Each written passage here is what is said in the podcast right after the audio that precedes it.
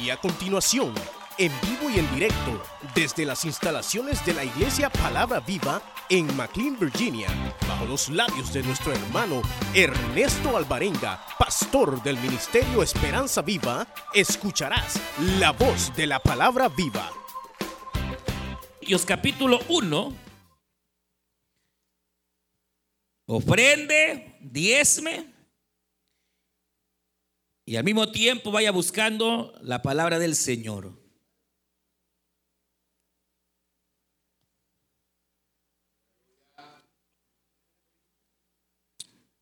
Primera de Corintios, capítulo número 1.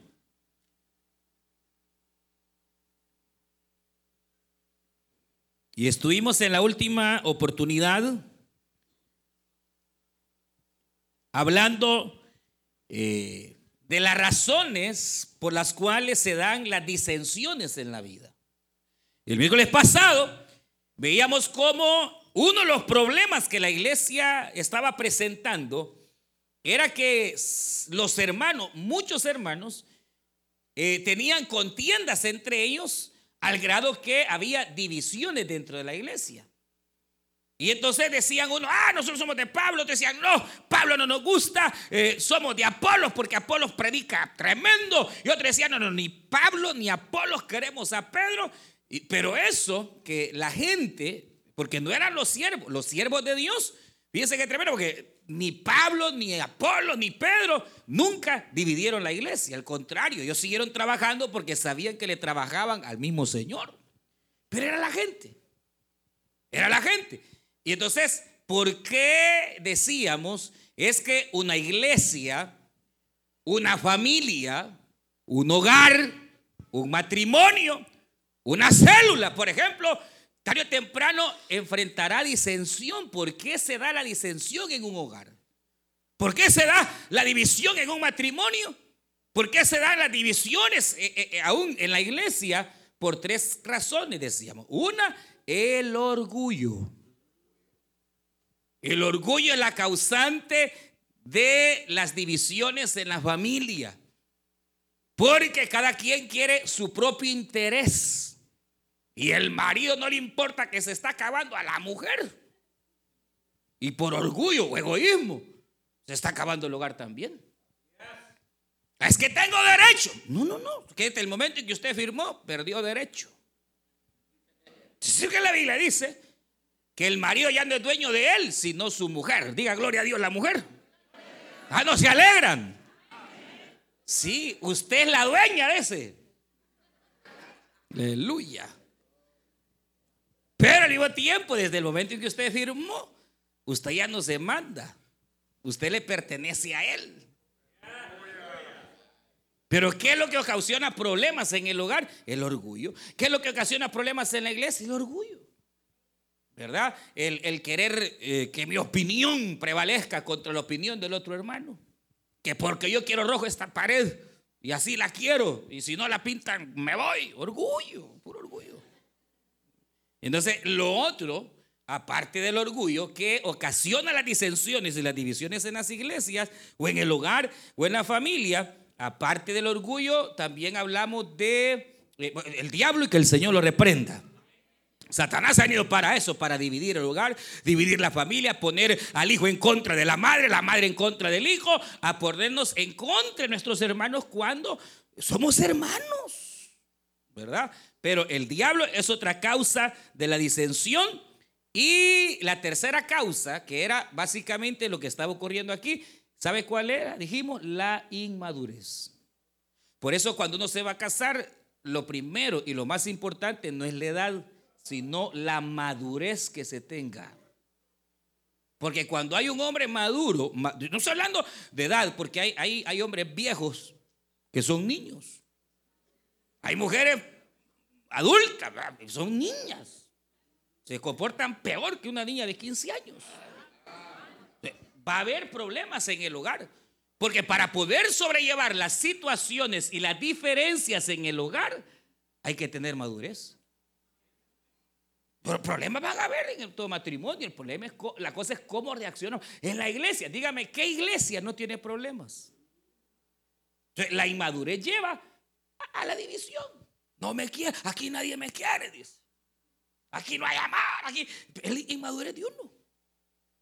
Entre más inmaduro uno, es más causante de contiendas. Entre más madurez usted, es menos causante de contiendas. Entre más inmadura, más pleitista, pues más. Y entre más pleitista, eh, más inmaduro, más pleitista. Entonces, eso es lo que ocurría aquí en la iglesia, eh, pero también eh, el apóstol presentaba las soluciones para mantener un hogar firme, una casa firme, una familia unida, un matrimonio unido, una iglesia unida, porque el pueblo unido jamás será vencido. Entonces vamos a continuar y vamos a leer versículo 18 en adelante. Primera de Corintios capítulo 1 y versículo 18. Dice la palabra del Señor de la manera siguiente, ¿lo tenemos?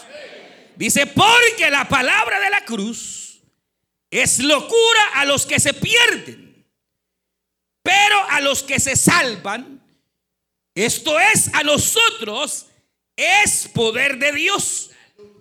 Pues está escrito, destruiré la sabiduría de los sabios y desecharé el entendimiento de los entendidos. Verso 20, ¿dónde está el sabio? ¿Dónde está el escriba? ¿Dónde está el disputador de este siglo?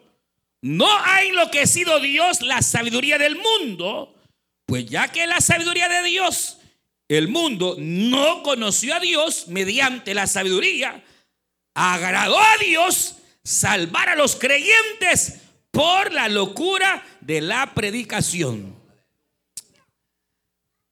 Eh, vamos, vamos a leer verso 13 para entender el contexto. Dice, ¿acaso está dividido Cristo? ¿Fue crucificado Pablo por vosotros? ¿O fuiste bautizados en el nombre de Pablo?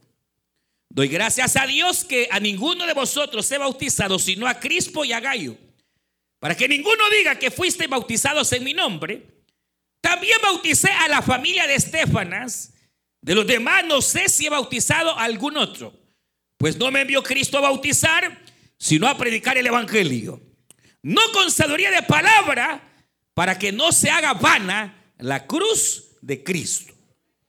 Porque la palabra de la cruz es locura a los que se pierden, pero a los que se salvan esto es a nosotros, es poder de Dios. Vamos a leerlo todo junto, versículo 18. Leámoslo. Porque la palabra de la cruz es locura a los que se pierden, pero a los que se salvan, esto es a nosotros, es poder de Dios. Aleluya. Gloria a Dios. Pueden tomar su asiento. Y así sentados oramos y le decimos al Señor, buen Dios y Padre nuestro que estás en los cielos, te damos gracias. Porque tú nos permites venir delante de tu presencia. Queremos rogarte, Señor, y que en tu misericordia tú nos hables en esta hora. Habla cada vida, Señor. Hermana, cada hermano, cada creyente, cada amigo. Ponemos, Señor, nuestras vidas para que tu palabra nos ayude, Señor, a salir adelante.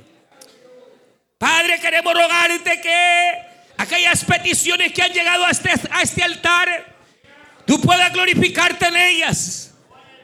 Sanar al enfermo. Traer liberación al cautivo. Traer fuerza al que está débil, Señor. En el nombre de Jesús de Nazaret. Y gracias por la oportunidad que nos da, Señor de poder estar en este lugar y recibir tu palabra. En el nombre de Jesús. Amén, Señor. Y amén. Entonces, eh, lo que vamos hoy a, a, notar es, es parte de la solución que a través del Espíritu, Pablo, eh, el apóstol, el escritor, va a dar a la iglesia que está dividida. O sea, viene y entonces Pablo eh, a causa de estas situaciones que están, eh, porque unos favorecían a, un siervo, otros decían, no, a, mí me gusta el otro, que era debido a la inmadurez. ¿Por qué? Porque eh, cuando uno, y esto, esto, esto que le voy a decir, es, es, algo normal. cuando uno es, es inmaduro en la vida cristiana, o, o es un bebé en la fe, hermano, es propio el que uno tenga la tendencia, obviamente, a poner eh, la mirada, e incluso casi hasta cierto nivel, o un nivel más bien de confianza en el hombre. O sea, es, es casi normal, se puede decir, que una persona que es inmadura, una persona que está comenzando la fe, es, obvio que va a poner eh, la mirada en la persona, si es el pastor o en aquella persona que le está ayudando a salir adelante eh, en la fe. Va a poner su mirada en ella, en esta persona, va a poner su mirada en aquel que en algún sentido le está eh, llevando como un mentor. Es normal. Y por eso la iglesia, en algún sentido, había puesto la mirada en, aquellas características propias de los siervos. Decíamos que Pablo obviamente no era eh, un gran orador. Pablo no tenía esa, esa virtud de ser un excelente orador o, o tener facilidad de palabras. No, no, no. Pero tenía una sabiduría como nadie. Tenía un conocimiento extraordinario. Apolos era lo contrario, no tenía mucho conocimiento, pero era un fuego en el púlpito. Era cuando predicaba, hermanos, encendía los corazones, aunque le faltaba conocimiento. En el caso de Pedro, probablemente era, como decíamos la vez anterior, eh, ni tan conocedor como Pablo, pero quizás un poquito más que Apolo. Eh, no predicaba con el fuego de Apolo, pero tal vez no, eh, sí un poquito más con la elocuencia de Pablo. Probablemente era como el medio, pero tenía la bendición de haber estado cara a cara con el Señor. Entonces eso le daba un nivel de autoridad en la iglesia. Eso decía, no, es que a mí me gusta este y es que a mí me gusta lo otro. Pero esa es parte de la inmadurez de un cristiano. Un cristiano maduro o que ya maduró sabe que su mirada no debe estar en el hombre.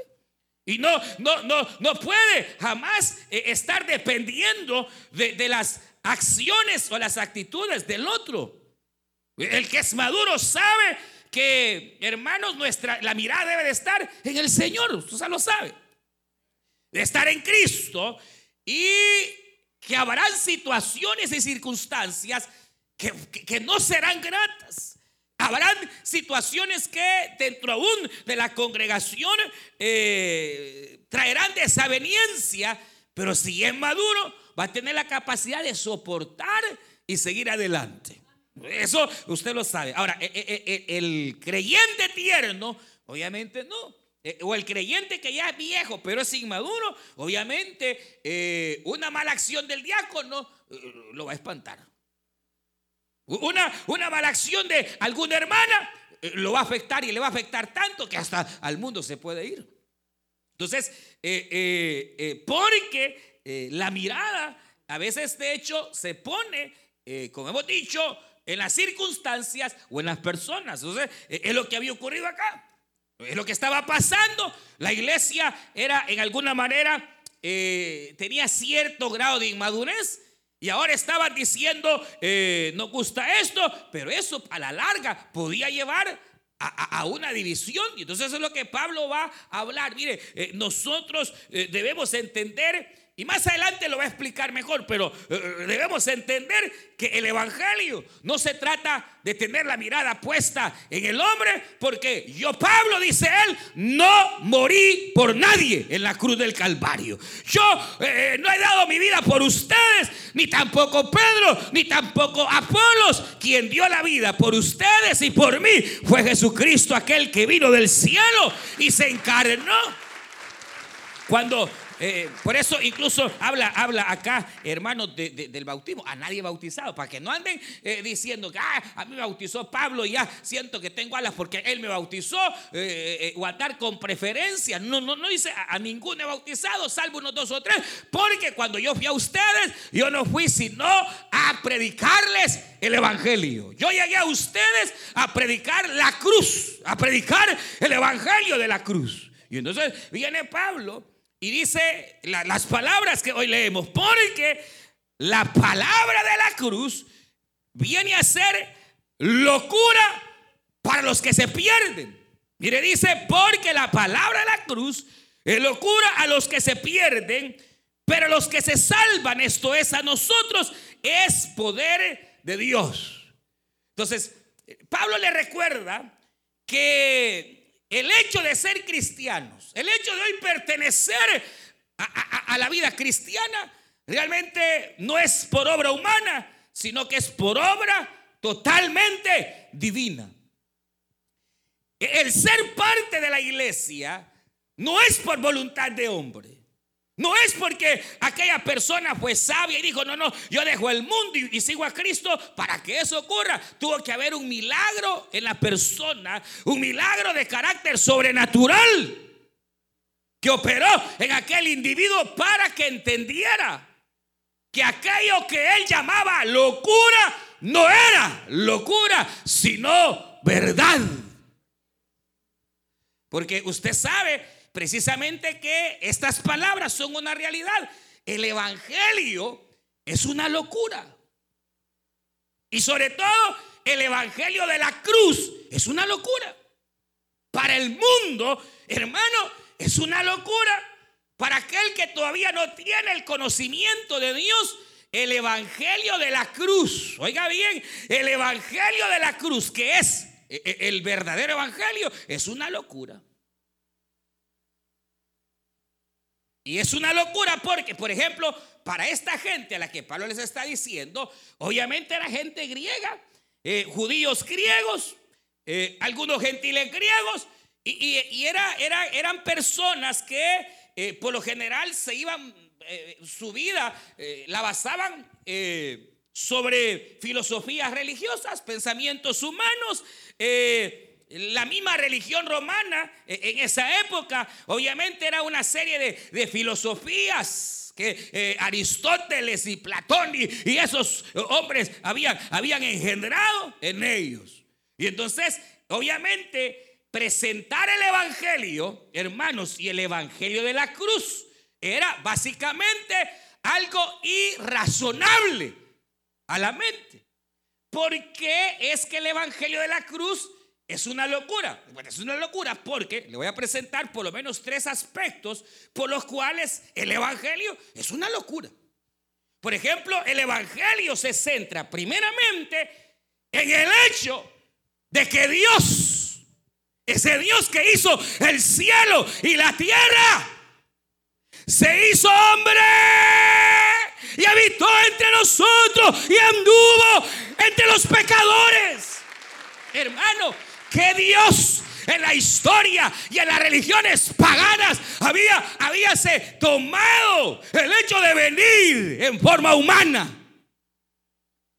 ¿Se puede imaginar? Empecemos por ahí. San Pablo cuando escribe a Timoteo, 1 Timoteo capítulo 3, verso 16, Hermano, dice básicamente porque eh, eh, el misterio más grande e incomprensible es el misterio de la piedad. Porque eh, grande es el misterio de la piedad. Dios fue manifestado en carne, en carne. Y no solo manifestado en carne, fue, exacto, crucificado, visto de los ángeles, predicado en el mundo y creído, aleluya, bendito el nombre del Señor, por aquellos a quienes se les ha revelado. Pero mire, eh, se vistió de carne, los ángeles lo vieron, ¿se imagina? Para los ángeles el Evangelio es una locura porque el Dios a quien ellos por siglos adoraban viene y deja su trono y se viste de carne y aparece como un bebé. Dígame si no es una locura. Entonces, eh, eh, para, eh, para los judíos, sí, para los judíos, creer que el Mesías que esperaban, porque el problema, mire, ¿por qué?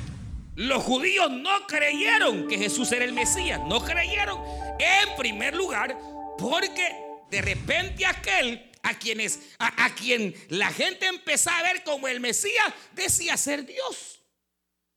Jamás, cosa inconcebible. Mire, Israel sabía que vendría un libertador. Israel sabía que vendría un Mesai, un Mesías que vendría a libertarlos. Pero que ese Mesías fuera Dios. Es una locura. Porque, hermano, Dios bien pudo haber mandado un ángel. Él bien pudo buscar algún método para salvar o, de repente eh, hacer que cualquier Moisés o cualquier hombre llegara a un grado de perfección, a saber, no sé, eh, para él nada imposible, pero no, no, no, no, no, él mismo tomó la decisión que si el hombre pecaba y el hombre se perdía, él vendría a buscar directamente, no envió a Miguel, no envió a ningún ángel, no envió, él mismo, él, él, él mismo vino Dale gloria a Dios, diga gloria a Dios, diga gloria a Dios. El mismo, el mismo, el mismo. No mandó mensajeros. Él mismo vino a buscar y a salvar lo que se le había perdido. Aleluya. Diga gloria a Dios. hermano, e-, eso es inconcebible capítulo primero de San Juan, en el principio era el verbo. El verbo estaba con Dios y el verbo era Dios. Él era la verdad y en él estaba la luz. Y San Juan 1.14 y el verbo se hizo carne o oh misterio ¡Qué misterio más extraordinario! El verbo, el creador, se hizo carne y vimos su gloria. Gloria como la del unigénito, Hijo del Padre, lleno de gracia y de verdad. hermano, es una locura. Vaya, quiere que le añadamos la segunda gran locura. Supongamos que se hace Dios. Eh, carne, que de hecho se hizo, pero supóngase que este Dios bendito se hace carne. Era de esperar que ese Dios lleno de gloria, ese Dios lleno de poder, de majestad, al hacerse carne, viniera, apareciera en la tierra. Con, con, la barbilla en alto. Si no es el creador, pues. Y no es el omnipotente. Y no es el que sostiene los cielos y la tierra. Era de esperar que viniera, hermano, con la barbilla. Como algunos y algunas que ni son nada creídos.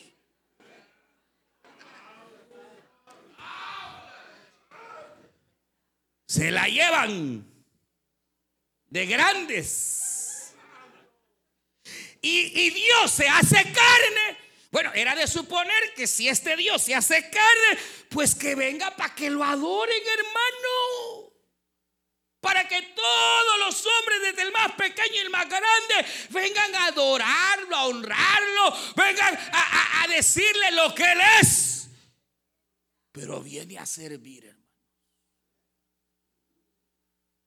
Viene, eh, hermano, toma. Usted no crea que Jesús era, era un hombre así como eh, ese, ese, ese, ese príncipe con el que usted soñaba o sueña. Corpulento, así, este, fornido y alto. Y no, no, no. Hermano, perdóneme, pero a mí la Biblia me dice en el capítulo 53 de Isaías que Jesús no tenía una apariencia atractiva. No era de ojos azules, perdónenme. Ni tenía pelo rubio. Ni tenía nariz respingada. Ni se parecía al artista. No, la Biblia dice que era como sin atractivo. Común y corriente. Sencillo. No se vistió con galas. No se vistió, hermano, con grandezas. No nació en la cuna de Herodes ni de ningún rey. Nació en un pesebre junto a bestias y animales, hermano. ¿Por qué? Porque es locura el evangelio de la cruz. Que ese Cristo bendito que se hizo hombre vino a servir, a servir, a servir, a servir. ¿Y usted qué se cree? ¿Y usted qué se cree? Que solo habla porque tiene boca, pero no está dispuesto a hacer nada por la obra de Dios. ¿Usted qué se cree? Que no mueve ni un dedo para la obra del Señor, siempre esperando que otras hagan. Y él, él que siendo Dios, toma forma humana y comienza a venir a una vida de negación, hermano. Capítulo 4 de San Mateo dice que Jesús anduvo por todas las aldeas.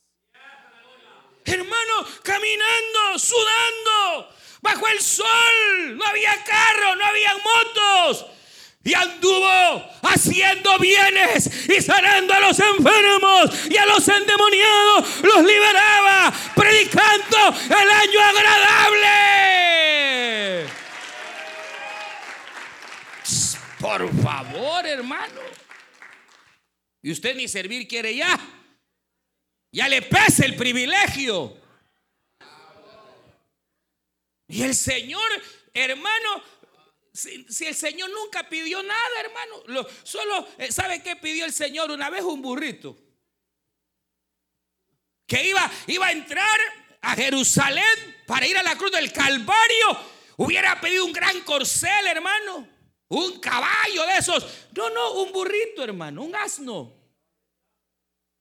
Hermano, pide un burrito, un asno. Y, cuando estaba en la cruz, que pidió agua. Y en lugar de agua le dieron vinagre. Pero de ahí para allá, su vida fue de sacrificio, entrega, sacrificio, entrega. Le decían, maestro, y es hora de comer. Yo tengo otra comida que comer y tengo otra bebida que beber. Maestro, pero, pero no has comido. Hermano, desvelos trabajos, hermano, aflicciones, angustias. A eso vino eh, eh, el Hijo de Dios. Dios se hace hombre para venir a sufrir a la tierra, a hacer, someterse a esta carne débil, a enfrentar debilidades, a enfrentar tentaciones a enfrentar temores. Se imagina a Dios teniendo miedo. Al Dios que todo lo puede llegar a, experimentar el temor. Porque Jesús tuvo miedo, hermano. Tuvo miedo en el Getsemaní, su alma se llenó de temor, hasta la muerte tuvo miedo. Mi alma está angustiada, dijo el Señor. Por eso, hermano, tenemos un Dios como dice Hebreos, que, que es extraordinario, porque es Dios, aleluya, poderoso pero también fue hombre y fue tentado y sometido en angustias para que cuando nosotros estemos en angustia, Él pueda extender su mano porque no hay problema, no hay tribulación en la cual tú estés pasando que Él no haya pasado. Si estás pasando desprecio, Él pasó desprecio. Si estás enfrentando tentaciones, Él enfrentó tentaciones. Si ahorita no hay para comer, Él también enfrentó la escasez. Hermano, no hay ninguna área en el ser humano que Jesús no se haya sometido. Dice la palabra que fue probado en toda área. ¿Cuáles eran los grandes dioses griegos, hermanos? Marte, Júpiter, corpulentos, vencedores. Los dioses griegos, hermanos, eran, eran hechos a imagen de hombres corpulentos y con grandes músculos. Y Dios, que no son dioses, es la mitología griega. A Zeus con el gran rayo, a Neptuno con el tridente, hermanos, eh, oh, oh, oh, dioses severos y, y fuertes y temibles y victoriosos.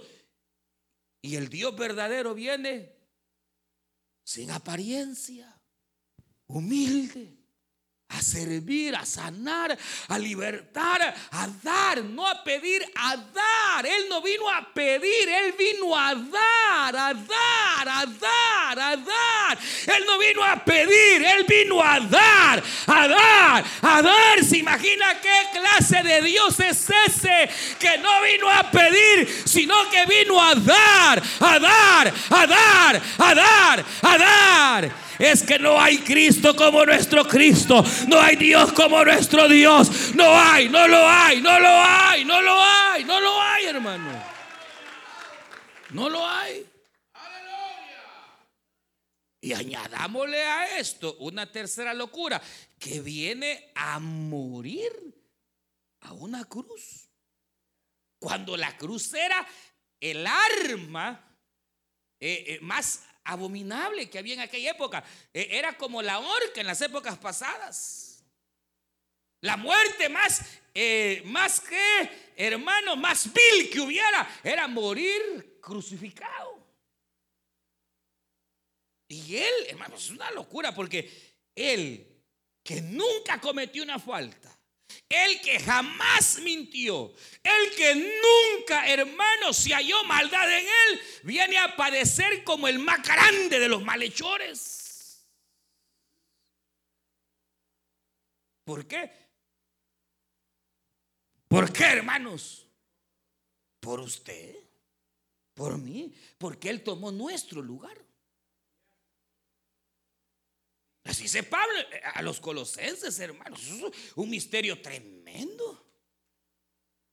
Que el, que el que no hizo pecado nunca se hizo pecado para que nosotros siendo pecadores recibiéramos su justicia y su perfección. Dígame, dígame que Dios ha venido a morir por, eh, eh, por la gente. ¿Qué Dios griego? ¿Qué eh, Mahoma? ¿Qué, ¿Qué Dios hermano ha venido a morir, a padecer? Y ni buena gente que fuéramos. Ni gran cosa que fuéramos, hermano. Por eso es que Pablo dice, si siendo malos, Cristo vino a morir para reconciliarnos con Dios, hoy que somos sus hijos, ¿cómo no nos dará todas las cosas. Aleluya. ¿Cómo no nos va a dar? Si siendo malos, cuando éramos sus enemigos, murió en la cruz, pudiera ser, dice Pablo, que cualquiera dé la vida por alguien bueno. Por alguien que valga la pena. Pero a la vista humana, pues, tal vez ni valiéramos la pena. Pero ante la vista de Dios, valíamos tanto, hermano, que Él decidió venir, aleluya, en rescate nuestro. Diga gloria a Dios, diga bendita sea la gracia del Señor, bendita sea, hermano, la cruz, bendito sea el Señor. Sí, porque en esa cruz fue que el Señor murió. Por eso Pablo, Pablo dice, el evangelio de la cruz, la predicación de la cruz es una locura. Porque e, era el método por medio del cual usted sabe, Él vendría a redimir nuestros pecados. y, Galata va más allá, porque Pablo a los Galatas todavía le dice algo más terrible, hermano, algo que es incomprensible a la mente. Imagínese que dice que todo el que pecó está bajo maldición. Porque la ley dice, maldito aquel que peca. Nosotros, eh, eh, no me diga, usted es chiquita, aunque ella chiquita pecó. Usted es chiquito pecó. O sea, desde ahí, imagínese cuántos años tiene. somos pecadores, hermano.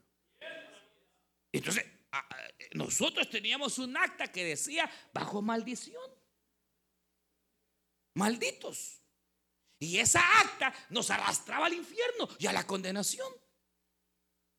Ahí andaba el acta. Usted no la veía, pero ahí la tenía. Pero el día en que creyó en el Señor, aleluya, el acta que teníamos, que era contraria, dice Gálatas, y que decía bajo maldición, Él la arrancó, aleluya. Él la arrancó, Él la quitó, Él la arrancó y la clavó en la cruz del Calvario. Y avergonzó así a los principados y a las potestades, venciéndolos en la cruz del Calvario. Porque era el método para poder salvar. Hermano, el Evangelio es una locura. Porque ¿cómo puede ser que alguien, mire, ¿cómo? mire, póngase en la mente de un impío. ¿Cómo es eso de que si, ese judío que murió hace dos mil años me va a salvar a mí? ¿Y cómo va a ser? Y, bueno, y eso, y, será que vino? ¿O será un cuento? ¿Será una leyenda? Pues el impío, póngase en la mente de un inconverso. No, hombre, mira, así como estás de fregado, así en tu situación, solo cree en el Señor y las cosas van a cambiar. ¿Vos crees que van a cambiar? ¿Usted cree? Mira, cree en el Señor, ya vas a ver, tu vida no va a ser, eh, tu vida va a ser totalmente diferente. No te vas a arrepentir jamás. ¿Será vos? Le dice uno todavía limpio. Es increíble. ¿Por qué? Porque tenemos un enemigo grandísimo, como decía hermano Martín Lutero. Si usted no sabe, decía Martín Lutero, que el diablo tiene una novia. Y esa novia es la que nos coquetea. Y es la razón. Oh, semejante prostituta, decía Lutero. A la razón que nos pretende apartar de la fe. Porque uno quiere razonar, quiere pensar, pero ¿cómo es esto? Pero ¿cómo es esto? Razone, uno quiere razonar y que, pero será, me dicen aquí, pero ¿y cómo será acá? Hermano enemigo, enemigo de la fe. Pero esa, esa razón de alguna manera entenebrecía nuestra comprensión y usted le ha puesto, más de alguno, hasta no burlábamos de los evangélicos. Allá vienen los locos, decía. Allá vienen los aleluya. Escondite que allá viene. Hermano, ¿se puede imaginar? Pero, póngase a pensar. ¿Se puede usted imaginar? Vaya, usted, porque ya es cristiano, usted ya sabe que en Cristo estamos completos. Usted que es cristiana sabe que en Jesucristo estamos completos y bendecidos, hermano. ¿Sí o no? Pues sí, pero, pero, pero, pero imagínese, porque usted ya es cristiano, a usted ya le alumbró la razón. Pero póngase a pensar, hermano, si esto es como que, mire, esto, esto, es, esto es como que, como que, póngase a pensar que hay alguien que se está muriendo. Ya no, ya está todo pero agonizando y que ya. Y entonces le dice, allá viene el médico con el remedio, esto, tomate esto, que esto te va a sanar. Y, y el enfermo, abrí la boca. Pero es que mira, si lo tomaste, curas. ¿Verdad que tendría que estar loco? Pues así es la gente. Tiene la cura para el problema de su casa. Tiene la cura para el problema en su hogar. Tiene, hermano, la cura para los problemas, para el vicio, para aquello que lo está matando. Tiene la solución porque Jesucristo es la solución, la verdad, la vida. Pero mire la gente. Acepta a Cristo, hombre. Porque para ella, para él es locura. Porque para la razón no cabe. Porque primeramente para la razón pensar eh, eh, eh, en, que, en que se va a salvar, lo primero que piensa el orgullo humano es cuánto tengo que pagar. No, aquí no vas a pagar nada. No, pero ¿cuánto hay que pagar? Porque si me voy a salvar y voy a salir del infierno a la vida eterna, algo tengo que hacer. Mire cómo es la razón humana. No, hijo, no vas a hacer nada. Solamente vas a creer. Pero ¿y cómo? Sí, sí, sí, Él ya lo hizo todo por ti, hija. Él ya lo hizo todo por ti. Él ya lo hizo, Él ya pagó lo que tú tenías que pagar. Él derramó ya su sangre y esa sangre nos limpia y esa sangre nos santifica y esa sangre nos redime y esa sangre nos bendice.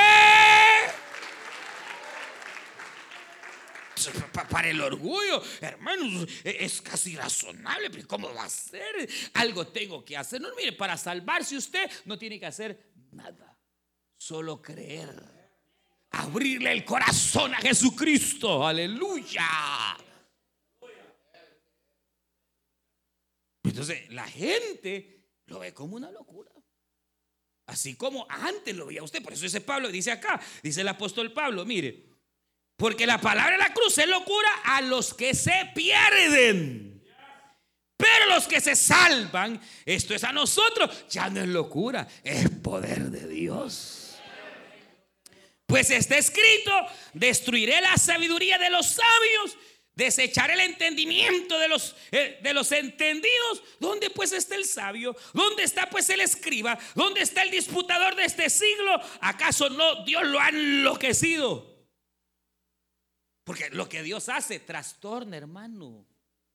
Porque Dios, y eso, míreme acá, ah, eh, eh, aquí hay dos cosas que yo quiero, hermano, que usted vea. Número uno, Dios hace las cosas de tal manera que nos trastorna. Porque muchas cosas Dios no las va a hacer como usted quiere ni como usted cree. Él las hace a su manera. Y esa manera no es conforme muchas veces lo que nosotros pensamos ni creemos. Cosas que ojo no vio y cosas que oído no oyó son las que Dios tiene preparados para aquellos que les aman. Y a su nombre. Uno cree que la respuesta es por este camino, pero Dios puede hacer este camino y otro camino y otro camino y otro camino, porque nada hay imposible para el Señor. Señor, sáname. Dile a tu Dios que me sane porque esta lepra me harta. Ve y lávate en el Jordán. ¿Qué, qué, qué? Si ese río es sucio. ¿Acaso no vas a salir y, me vas a ungir con aceite? No, métete al Jordán. Y no solo una, siete veces. Aleluya. Hermano, Dios puede hacer locura. Allá está la gran batalla y el gran muro, hermanos, que detiene el avance. Vaya, hijos míos. Ahora lo que van a hacer es ponerse a cantar. ¿Qué qué? Y las lanzas y las flechas, no habrá flecha, no habrá lanza, solo canten y griten al séptimo día, a la séptima vuelta, el muro caerá. Es que Dios hace locuras, hermano. Dios confunde el entendimiento. Él va más allá de la razón humana. Uno es el hermano, perdóneme, el tontito que cree que ahí va a morir en ese hoyo, en ese problema, en esa depresión. No, no, no, no. Dios tiene salida. Dios abrirá puertas. Dios obrará de tal manera que nos sorprenderá. Ay, hermano, pero es que todas las puertas se cierran. Que se cierren, hermano. Dios sabe lo que Él va a hacer. Porque Dios trastorna los pensamientos. De las peores circunstancias y de las cosas más extrañas, Dios puede glorificarse y bendecir a sus hijos, hermano. Usted tiene la mirada puesta en el patrón y, a lo mejor ni de ahí va a venir la bendición de otro lado. Aleluya. Usted esperanzado ahí eh, en saber quién. Y usted ni sabe lo que Dios va a hacer, porque Dios trastorna los pensamientos y la sabiduría de los hombres. Mire qué clase de Dios tenemos.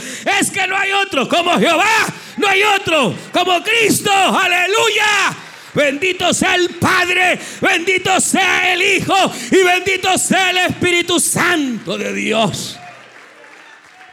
A ver, explíqueme la Trinidad, pues. No me la va a poder explicar. Explíqueme, teólogo, la Trinidad. No me la va a poder explicar. Pero Dios es trino. Dios es uno y subsisten tres personas diferentes. Hermano, pero esos son tres dioses. No son tres dioses, es uno solo. Hermano, que cohabita en tres personas distintas. Es, es que no lo entiende, es que no tiene que entenderlo, tiene que creerlo. Hermano, óigame, el Señor viene y cuando Él venga, nos vamos con Él. Pero eso, eso no puede ser. ¿Y cómo va a ser eso? Que vamos a desaparecer y de repente y el mundo dice, ¿qué le importa cómo va a quedar aquí la cosa? Usted crea. No use la razón. La razón es la novia del diablo. Es la prostituta que el diablo usa para, hermano, darle la cara a muchos creyentes. Porque muchos andan bajo la razón, bajo la razón, bajo la vista.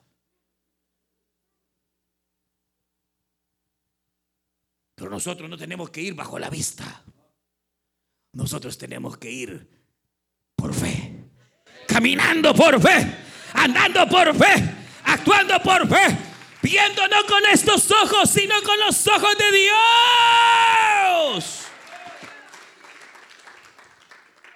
Eh, eh, hermano, ¿y cómo podemos ser salvos? Por Jesucristo. Hermano, yo ya lo recibí en mi corazón. El Señor hizo una obra preciosa en mi vida. Soy salvo, si es salva y para siempre. Hermano, es imposible. ¿Cómo? No, así dice la Biblia. Salvo por gracia. En toda congregación donde usted le enseñen que la salvación se pierde, le están enseñando un evangelio de desgracia y no de gracia.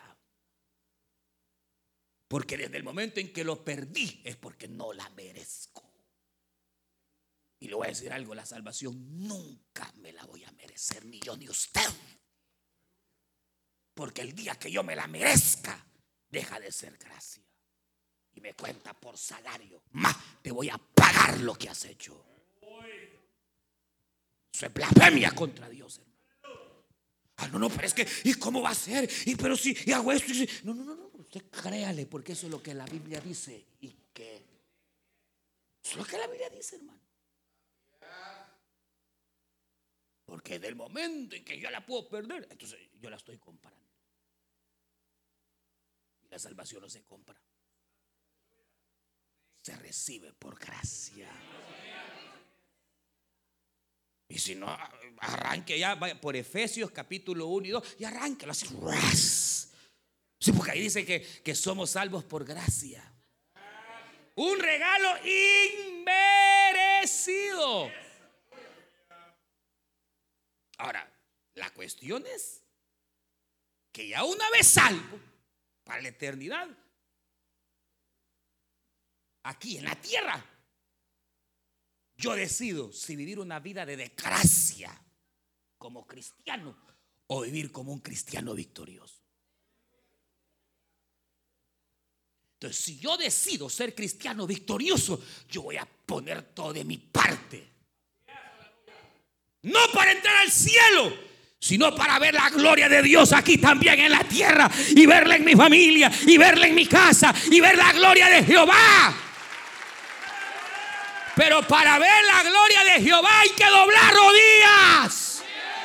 Hay que luchar, hay que pelear. Si quieres ver la unidad de la iglesia, si quieres ver la unidad en tu hogar, tienes que ir al Evangelio de la cruz. ¿Y cuál es el Evangelio de la cruz? Es el Evangelio de la negación. Porque Dios se negó a sí mismo, dejó su gloria, dejó su honra. Como hombre, hermanos, vino a la tierra y dejó, dejó su, majestad. Se negó a sí mismo en todo. Y por eso él, cuando fue a la cruz del Calvario, venció. Porque se negó a sí mismo. Por eso, hermana, le voy a decir algo. Si no aprende a morir y tomar su cruz, su hogar va a ser un fracaso. Muchos de sus hogares son un fracaso porque ustedes están muy vivas. Y miren, marido, muchos de sus hogares son un fracaso porque están muy vivos. Llenos de orgullo. Se creen machos. Gorilas son.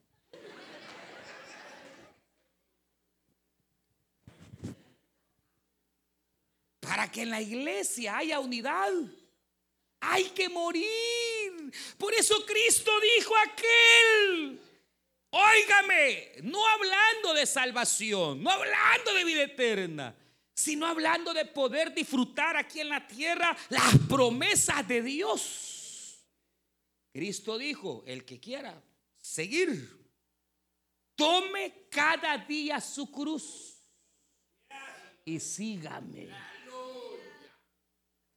¿Y qué es la cruz? Es negarme aquellas cosas que a mí sí me gustan, pero a Dios no. Si hay cosas que a mí me gustan y a Dios no, y yo las hago, soy carnal.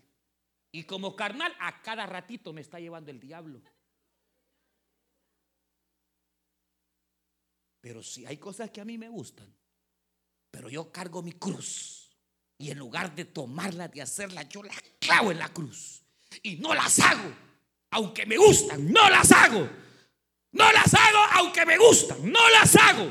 Porque sé que a mi padre no le agrada. Entonces yo soy espiritual. Y como espiritual, entonces en verdad yo sé que seré más que vencedor.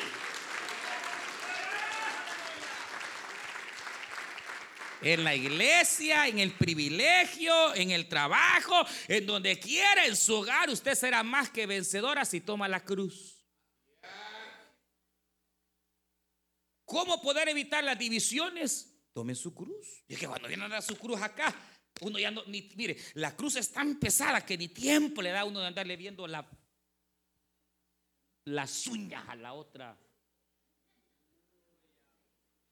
Cuando la cruz pesa, hermano, cuando yo la ando, no tengo ni tiempo para andarle viendo los defectos al otro. No puedo ni levantar la mirada porque la cruz pesa. Cuando hay gente que solo fijándose en los errores de todos, tiraron la cruz por allá. Claro, y como andan bien livianitos, creen que son a saber qué, hermano. Y solo fijándose en esto, en lo otro, que aquí, que allá.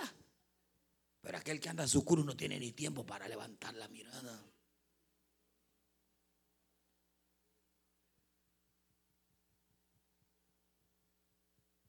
Pues, para salir adelante en la vida cristiana, hay que tomar la cruz. Y no solo el domingo, todos los días.